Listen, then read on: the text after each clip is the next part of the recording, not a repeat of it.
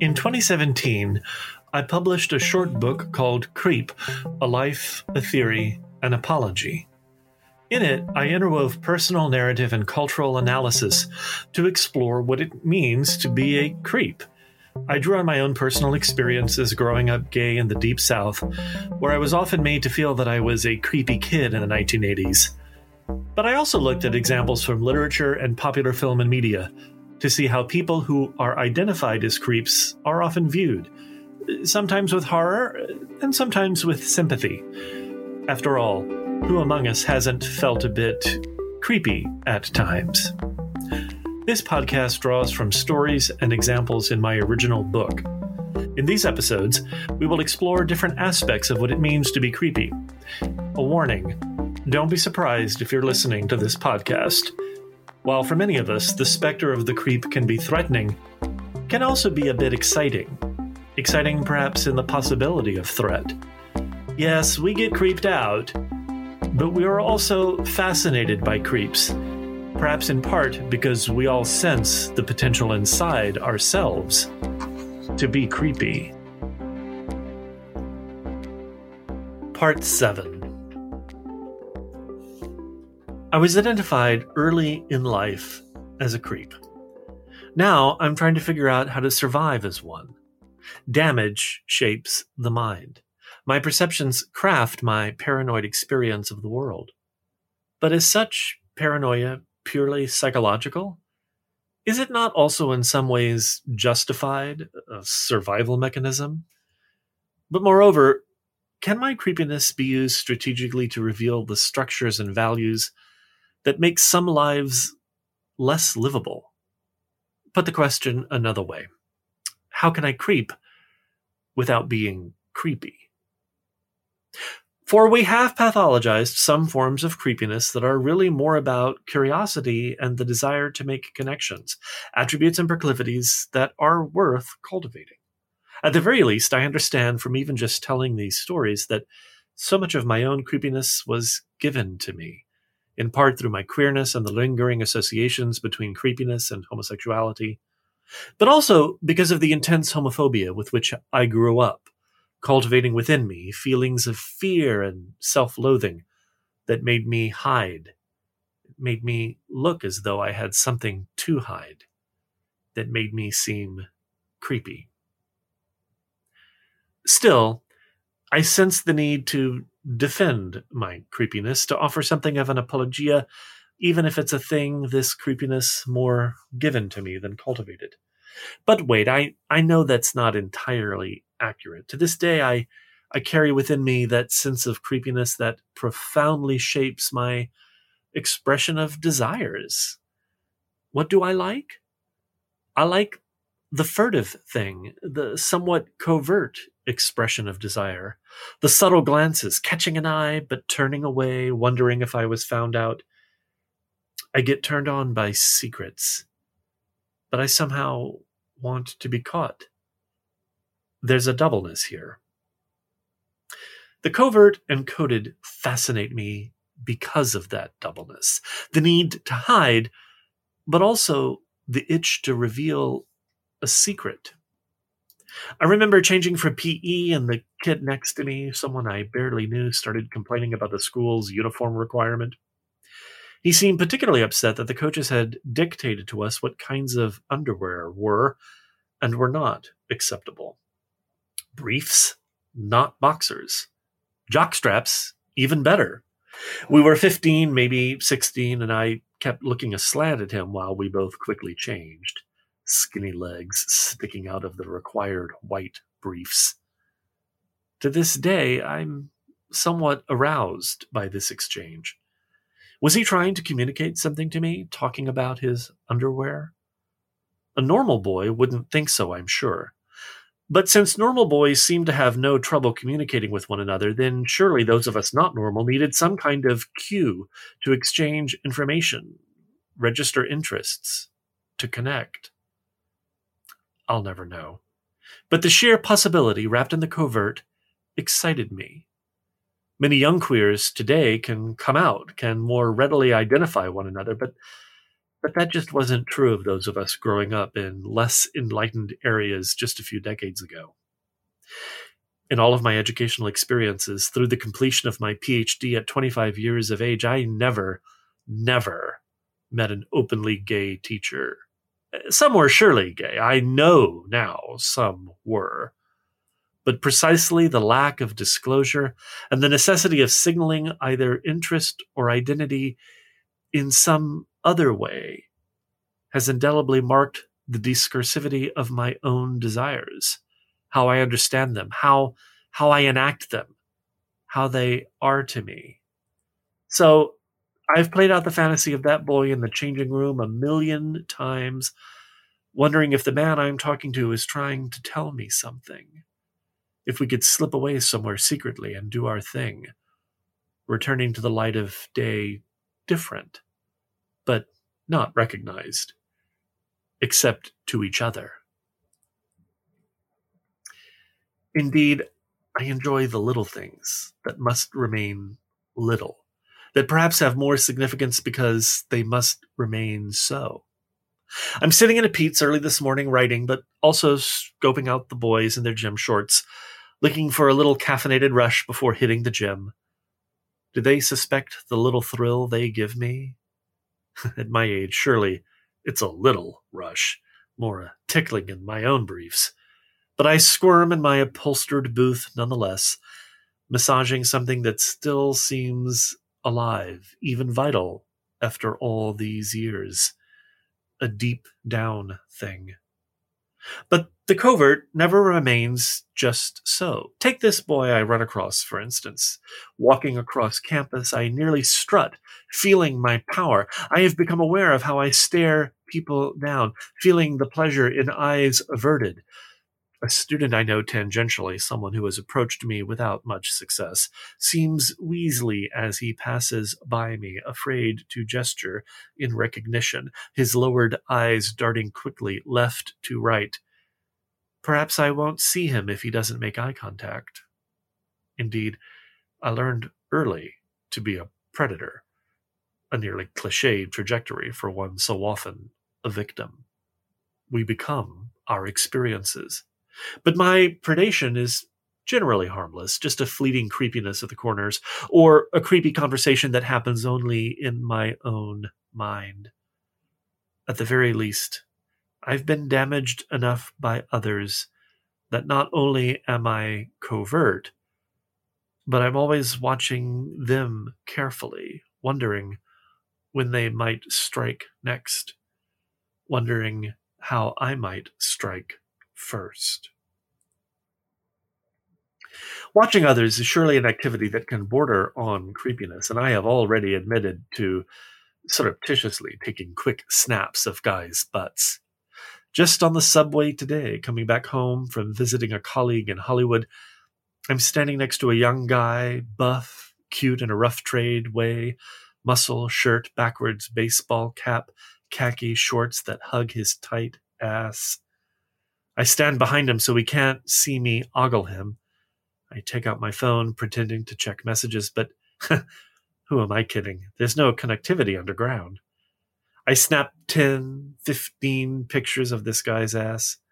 It's almost like I can't help it. And then I'm reversing the camera to take pictures of myself. Now, to be fair, I take more selfies throughout the day than anything else, obsessively checking the cleanliness of my nose. And I don't frequently take pictures of other people without them knowing. But I do, often enough, and I go back and forth snapping pics of the cute and unsuspecting, more often than not just their asses, and then my own face, back and forth, ass and face. And then at home, before I leave for work, I'll snap a few of my own ass, sometimes in my briefs, sometimes my khaki-clad butt, checking myself out in the mirror, a late Lacanian mirror stage, and I wonder, what am I doing? Am I real enough? Do I have a perfect body? What the hell am I doing here? It's a complicated creepiness, fetishizing these pics of my own and strangers' asses, looking at them throughout the day, visual mantras that give me a little charge that seem a bit dangerous to check out with others in the room, thinking I'm checking messages, responding to texts. I creepily queer my day this way, introducing a bit of the erotic, the autoerotic into a departmental meeting, a lunch with a colleague, a walk from building to building. Indeed, I confess, perhaps the creepiest thing I do is my covert snapping of pictures of guys. Standing in line or walking through a mall, it's all too easy to take out your phone, looking as though you are responding to a message or declining a call, when in fact you are taking a photo of a body part that has attracted your attention, snagged your gaze. I love the little bit of underpants peeking out of the top of low riding shorts. I feel myself constantly on the hunt for such sightings. Yesterday, I caught a bit of waistline briefs, or maybe boxer briefs, Champion brand. I passed by the young man sitting bent over his laptop, and then I passed by again, catching another glimpse of his gray shorts. Champion. An inexpensive brand, perhaps a working boy, or not someone who cares much about the brand of underwear he buys and wears, probably not lingering over the packages like I do, imagining how such underwear will make me feel as I walk through the world in it. I sound like a fetishist, and so, so I am. Underwear fascinates me. Ever since I was a kid and saw bits of it sticking out of guys' pants, I eagerly look for those signs of the hidden, those pieces that snuggle against the privates, the additional layering keeping us from one another, protecting. My personal trainer wears Under Armour, a fun brand that hugs the skin. He probably wears it because it wicks away sweat from the body, keeping him dry and clean. But the name alone, Under Armour, suggests a need to protect the goods inside, with an added gesturing toward suiting up to do battle. But I still hear the slipperiness of armor into amour, the phallic package and curving buttocks sheathed in clothes that safeguard them, but also that show them off, inviting touch, stroking, caressing, fondling. Okay, I creep myself out because I imagine, but never touch. Unless one counts the admittedly invasive covert photographing. Is that a form of touching? Maybe what's creepy is just my following and not following through and making the pass, asking for the fuck. My creepy behavior strikes me as insufficiently goal-oriented. And maybe that's the problem. I'll walk around admiring men's behinds, even collecting images, rarely ever with the faces. But images, nonetheless, of their body parts and admiring them at my leisure, and none of them know. People find such behavior creepy, that I am having thoughts about strangers without them knowing, that I am creeping on them without them recognizing my creeping. But doesn't that define the nature of our intersubjectivity, of our mutuality on this planet? We creep on each other all the time, wondering about each other's lives, imagining what it's like to be someone else. At least it seems to me that that's what you do if you're not completely and narcissistically self-absorbed and are in any way remotely interested in the lives of other people. Granted, not everyone creeps like I do, and I admit that I perhaps take my creepiness a step or two further than most. I remember following a young man around a museum. He he was gorgeous in short, tight khaki shorts and a tight black t-shirt, his mop of hair begging for a hand to reach out and pull his head back a bit, revealing his pouty lips and full eyes. I never got close enough to see the color of them, but but no matter. I enjoyed following him around, alone, wandering from room to room of modern art. What was he thinking as he stopped before a work of art? Was he admiring it? Was he wondering what the hell the artist was thinking? The ever-receding doubleness of the experience increased my interest. Me wondering while wondering what was he wondering about what an artist was imagining as he worked with those oils, as she arranged these items. But is this a receding or a coming closer? Surely I could have sidled up to him and engaged him in conversation, but How many times have I or you or any of us done that and been greeted with some skepticism or even shock? It's hard to approach strangers. It's creepy if you don't do it just right. So maybe it's a little safer to creep and wonder, moving along with another human, trying to walk, if not in his shoes, at least near them, in his footsteps. The act of imagination here is what's important to me. Certainly, I snapped a pic of his cute little butt, the deliciously jutting curve of his behind answered by him raising his hand to his head, scratching an itch, or a fumbling toward a question with which any of us might identify. What next? Why am I here? What the hell am I doing here?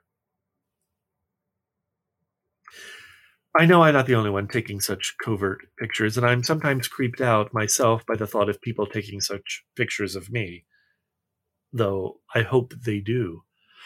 I'd be a little disappointed if no one ever did. I put on my tight gym shorts and tight black t-shirt and go get a coffee, sitting down to write this story. And I hope that the hipster barista is checking out my ass as I walk away with my four dollars coffee. I suspect he's not, but I have caught some glances at times. I totally wear these shorts because they are eye-catching, perhaps because they're going to draw the eyes of that barista even if he doesn't want to look. Maybe that's even creepier than I really want to be. Or not. I recognize my male privilege in wearing clothing that's gaze attracting, even as I can feel somewhat safe in my skin, knowing I'm not likely to be raped or attacked. But at times, I do feel the gaze as potentially hostile. And I wonder if the tightness in my shorts is perhaps just a little too snug. Am I asking for too much attention? And is the attention I'm getting not the kind I would want? That, after all, is the source of so much creepiness, unwanted attention. And yet, I'm willing to take the risk in attracting it. You can meet some interesting people through it, have some chance encounters, however small or fleeting or consequential. I think of Sam Delaney writing at length in his critical memoir, Times Square Red, Times Square Blue, about creeping on the poor and working class in old Times Square pre-Giuliani. He'd given them money for blowjobs, sure, but he also claims to have met some wonderful friends, folks he otherwise wouldn't have met. I, I don't pursue sexual exchanges the way he did. But I do at times get compliments, get a comment on my computer bag or my tattoo.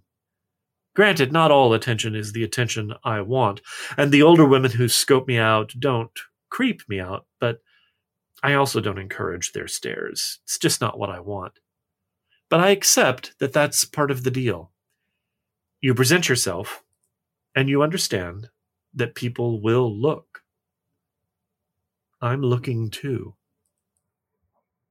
The most interesting creeping I've experienced was once when, sitting in a pizza parlor waiting for my slice to be heated up, a young guy comes in to make an order. Just the kind of boy I like, standing straight up, his khaki shorts hugging his behind. I pretended to check messages on my phone and snapped a pic of his cute little ass. When I focused in on the picture later, zooming in and out to admire the curves of his glutes, I noticed another young man, slightly behind and to the side, looking straight at me, taking a picture of this young man. I was totally creeped out. Did he catch me creeping? Did he know what I was doing? Or was he creeping me, not knowing at all that I was creeping this other young man? I'll never know. But I return to this picture often, wondering what he's thinking. He's totally cute, a bearded hipster with glasses. But beyond his physical appearance, what I love about him is his willingness to spy on me, his interest. If I'd known he was there, if I hadn't been as distracted by the other boy's ass, I might have looked back and smiled. Maybe. Or maybe not. And this perhaps is the limit of creepiness. My creepiness and the creeping of others tells me that we are curious, but afraid. We look, but don't often want to touch. And I generally don't want to touch, that is. I'm not predatory in this way. I'm not looking for a sexual conquest. And when I'm creeped upon, I don't think others are necessarily thinking about sexually engaging me. Instead, I think we are intrigued. But we also decline to make contact. Is this a failure? Am I holding back? Oh, totally. I don't want you to know how much of a creep I really am. Or we might get close. We might become friends, and then you might hurt me. Then again, in my own creepy way, perhaps the creepiest thing I can do is leave you wondering why you've listened this far, why you've invested this much time in my thinking about my own creepiness. You have been listening to Creep, the podcast.